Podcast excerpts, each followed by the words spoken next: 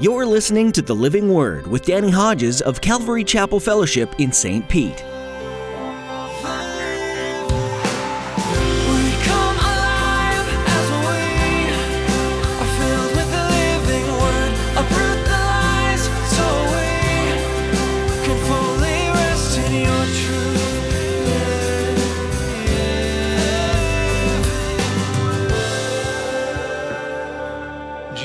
And the demands of his time and his ministry, it says he often withdrew to lonely places where he prayed. This is the last, but certainly not least, piece of armor. Learn it well, practice it daily, not only for your own sake, for one another. Someone called prayer the heavy artillery. James says the prayer of a righteous person is powerful. Jesus did many great and mighty things during his ministry on earth, but it's in the quiet things he did that we learn how to be in a relationship with the Father. Jesus withdrew to the still places to take time to pray. In today's message with Pastor Danny, you'll be learning that prayer is a part of the armor of God. It is living and powerful and vitally important to every believer. How are you doing with this? Do you spend time in the quiet with the Lord? If not, take some time to be still before Him today. Now, here's Pastor Danny in the book of Acts, chapter 28, as he continues his message Winning the Present Conflict Associated with the Kingdom of God. To every nation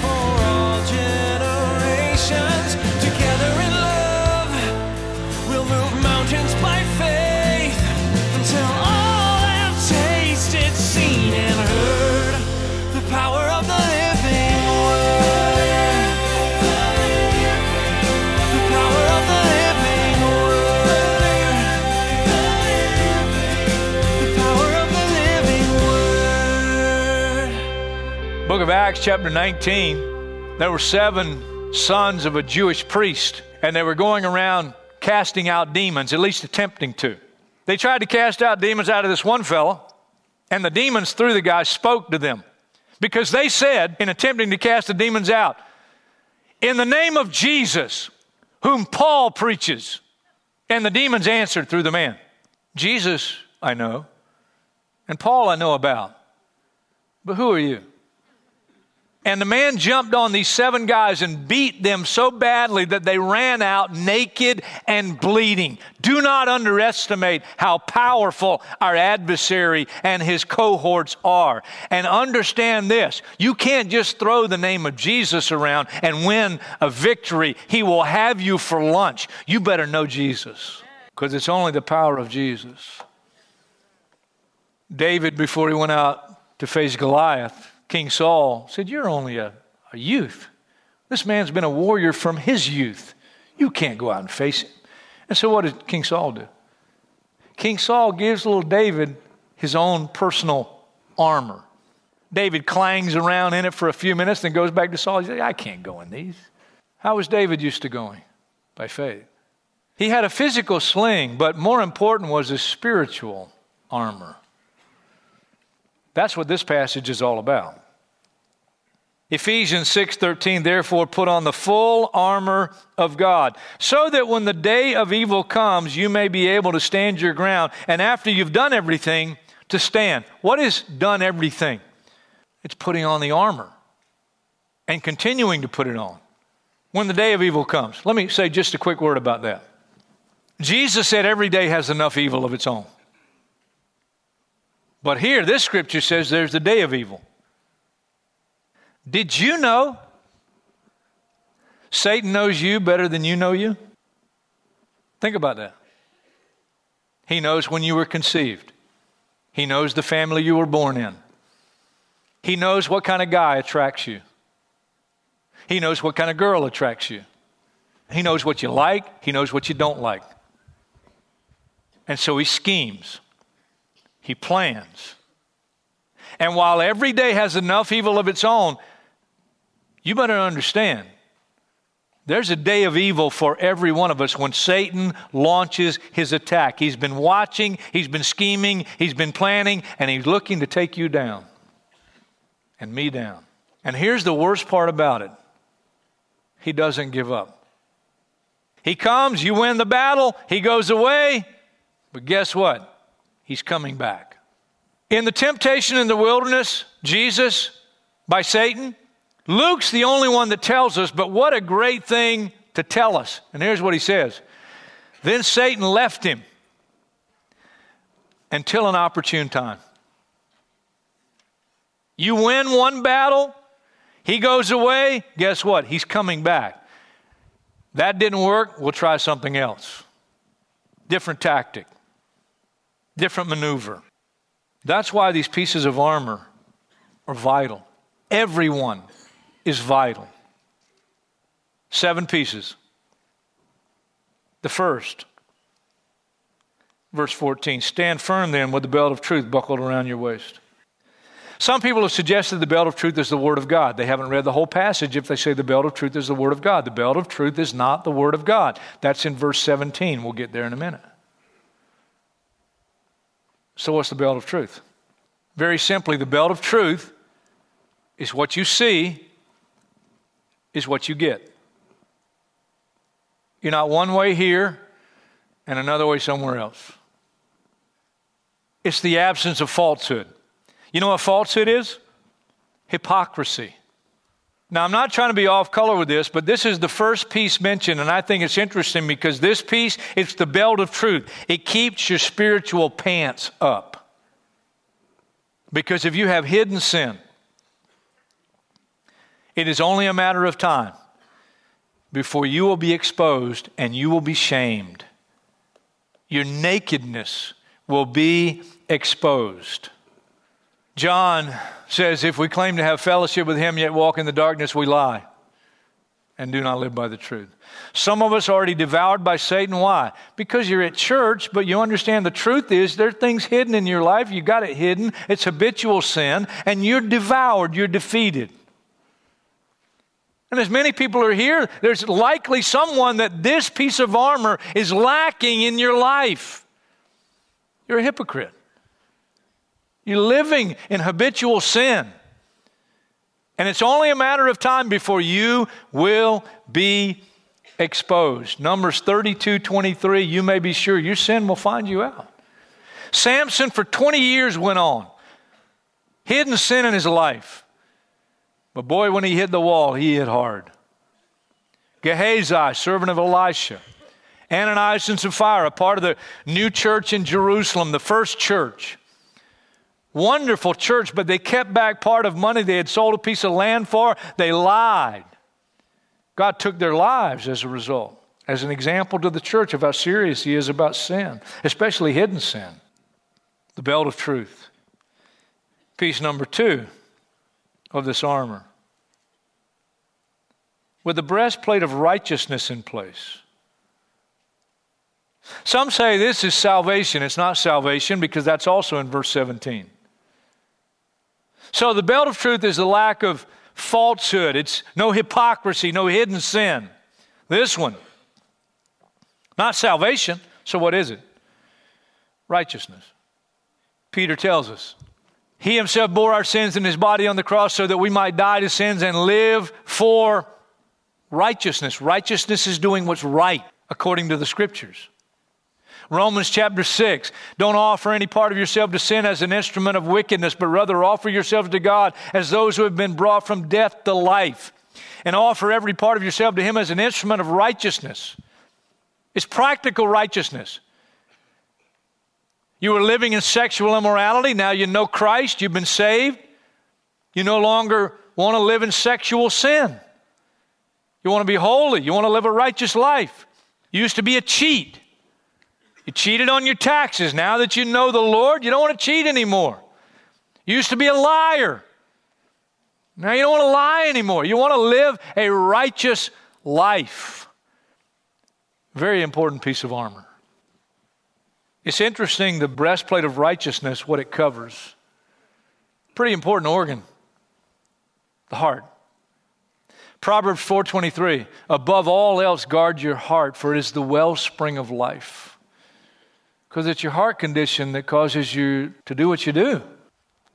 Piece number three. I love this one.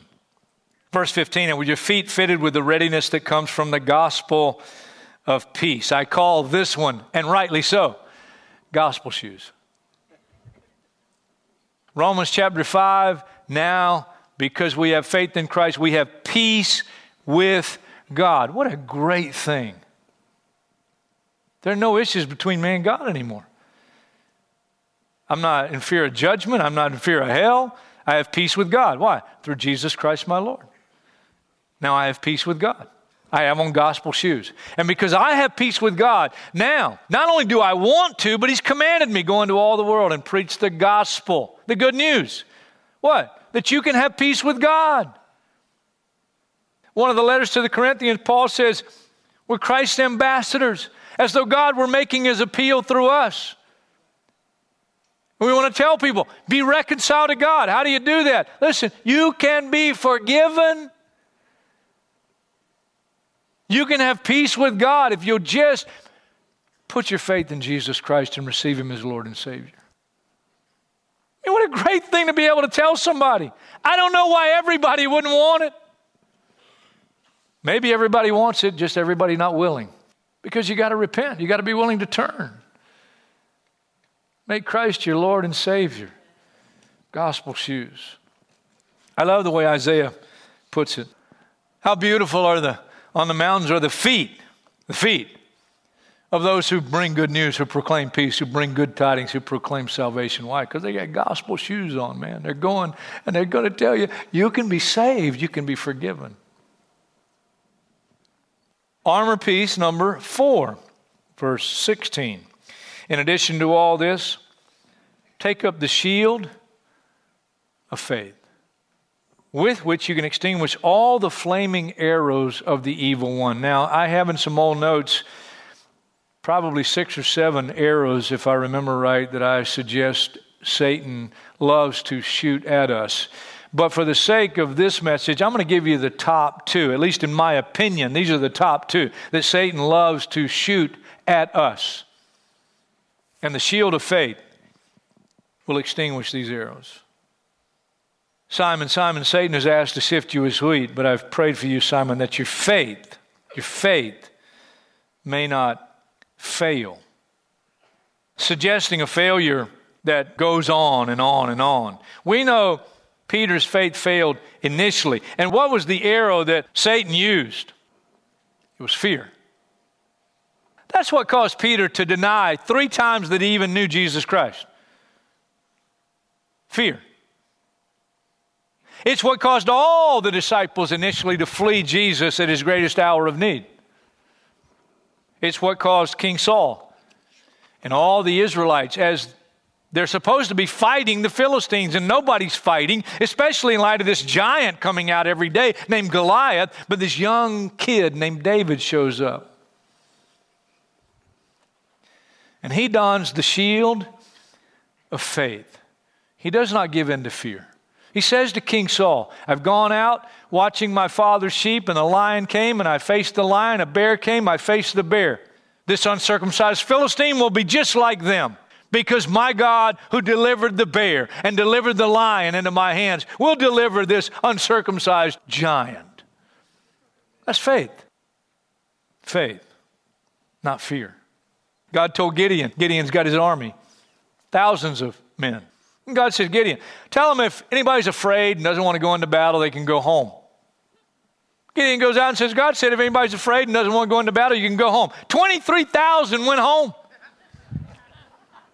Fear is a powerful thing. Then the second, I think, second of what I believe is the top two arrows is doubt. What happened in the Garden of Eden? Satan said to Eve, God say to you, don't eat of the trees?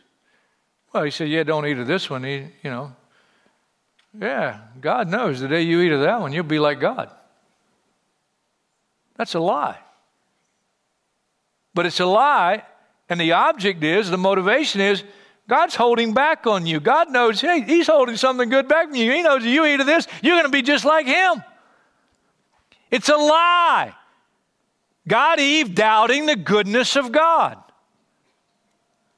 That's what Satan was wanting to do with Job. As God allowed him to breach the protective hedge and get at Job, and all the suffering and all the loss in his life, and no prayer would work. No prayer would bring back those things, at least initially. And he was in that period where you just go, What in the world is going on? Satan would love him to do what his wife suggested just curse God and die. God's forgotten you. God doesn't love you. How could a good God allow you to go through what you're going through? It's a lie. And it's a flaming arrow of the enemy, and don't you believe it. God has always been good, and He always will be good. Lean not on your own understanding. Trust in the Lord with all your heart. In all your ways, acknowledge Him, and He'll make your path straight. Ken Connolly, friend of Pastor Vivian Laird, who went home to be with the Lord not too long ago, and his friend Ken Connolly, Scottish fella, Viv, an Irish fella, and they were good buddies. I loved getting together with them. And they had some of the best clean jokes you ever hear in your life. And Ken Connolly got this definition of faith, and he must have got it from thinking and meditating on the truths of Scripture, and God gave it to him, and I think it's excellent. Here it goes like this Faith is a life that dares to commit beyond its means, expecting what sense cannot certify, based on God's promise, dependent on God's supply, motivated for God's glory, and confident in God's integrity. He's a good God. Every good and perfect gift come down from the Father of the heavenly lights, who does not change like shifting shadows. Don't you believe the lie of the enemy, no matter what you're facing in life. Extinguish that flaming arrow by renewed faith in a good God who can do no wrong. And then, number five, verse 17. Take the helmet of salvation. Paul told Timothy in 2 Timothy 4, verse 5 keep your head in all situations. And the helmet of salvation, helmet of salvation helps us to do that. And here's a couple of practical things that the helmet of salvation helps us do. It helps me to face death without fear. I um, last year was called by family that I've known for years in the church, and, and their father's dying. He was in Bay Pines Hospital, and he died in, in the hospital there.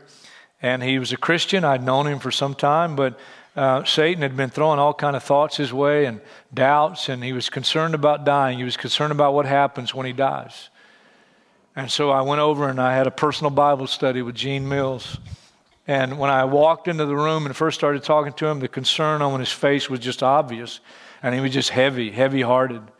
And I went through several scriptures with him. And after we were done, the Lord totally changed his countenance. I mean, but from the time I walked into that hospital room to the time I walked out, he was a different looking man. And he was confident. And he died without fear. And that's the way God wants us to die.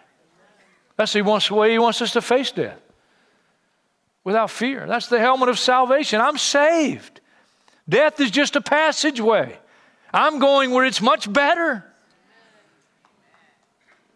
Praise the Lord. There's no fear. And second, the helmet of salvation keeps my head in the clouds. Set your minds on things above where Christ is seated at the right hand of God. That's where your life is. That's where your life is. This world is not my home. and I really can't wait to leave it. After the game, of course. I mean, come on, everybody wants to see the game, right?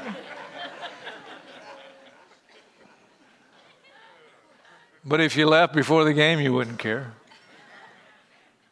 Especially if your team's going to lose. Right? Your team loses, you say, Lord, I wish you'd taken me before this game. How many Broncos fans? God bless you. Pray for you. We'll pray for the losing side. And uh, I love Peyton, but I'm a Carolina boy. Got to go watch all the commercials and everything and all the talk. I mean, I've been talking about the thing for a week. How much more can you say? Verse 17 Take the helmet of salvation and the sword of the Spirit, which is the Word of God. So the sword of the Spirit is the Word of God. But here's where Greek helps us out a little bit. And I'm not a Greek scholar, but thank God for Bible programs that tell us what the Greek is. Because you know what the Greek word for word here in Ephesians 6 is? Same one as Ephesians 5 when it tells husbands to love their wives and wash them with water through the word. It's the same word in Ephesians 6 as there in Ephesians 5 for husbands and their wives. One Greek translated word is the Greek word logos. Logos means Genesis to Revelation. This is the logos. This is the entire logos all the Word of God. But that's not the word used in Ephesians 5 for husbands and their wives, or the piece of armor here in Ephesians chapter 6. The word is rhema. Very different. You know what rhema is? That's a word that's personal to me that when I read the Word, when I study the Word, it's not academic. It's not talking about the Word in terms of logos. You're studying a test and you're going to get graded by how much you know academically. No, no, no. This is a personal Word.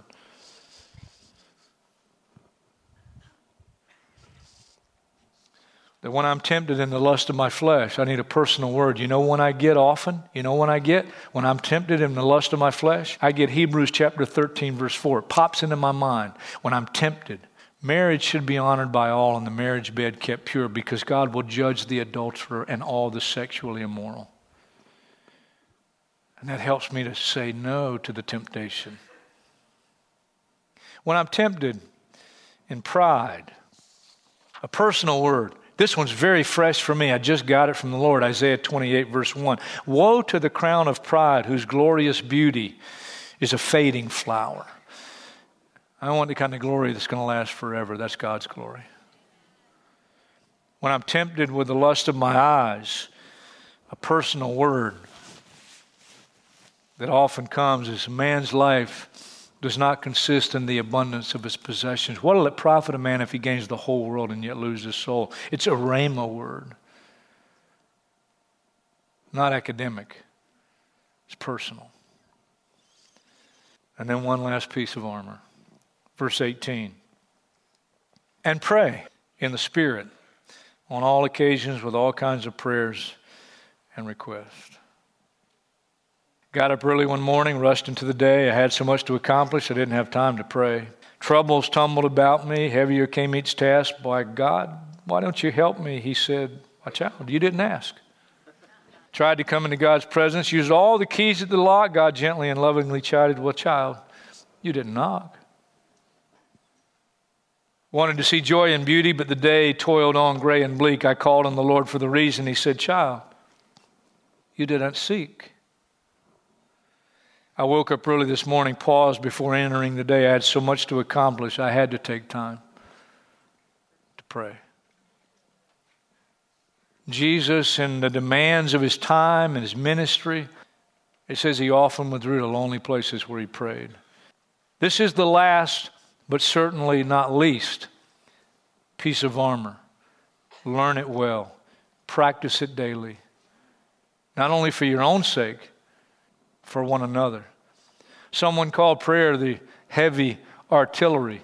James says the prayer of a righteous person is powerful and effective. That's why I remind you again as I close this message pray for me, pray for us in Cuba, because we'll be praying for you seven pieces of armor the belt of truth, breastplate of righteousness, gospel shoes, shield of faith, helmet of salvation, sword of the Spirit, and prayer.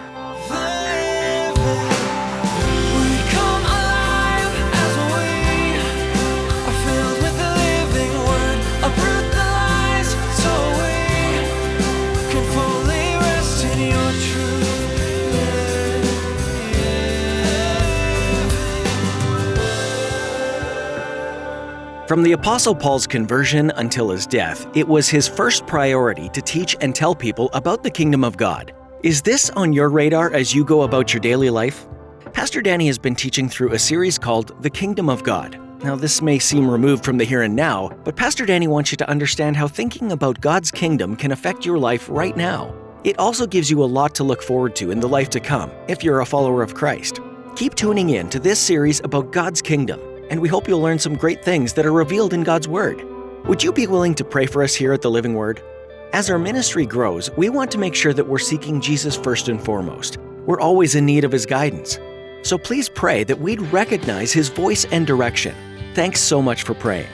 Do you live in or near St. Petersburg? If so, we have a special invitation for you. Pastor Danny and all of us here at Calvary Chapel Fellowship would love to have you join us for our weekend services. Find out more and get directions at ccfstpete.church. Or you can join us online if you can't make it in person. Again, that website is ccfstpete.church. Thanks for tuning in today. Join us again to hear more messages from this series right here on the Living Word.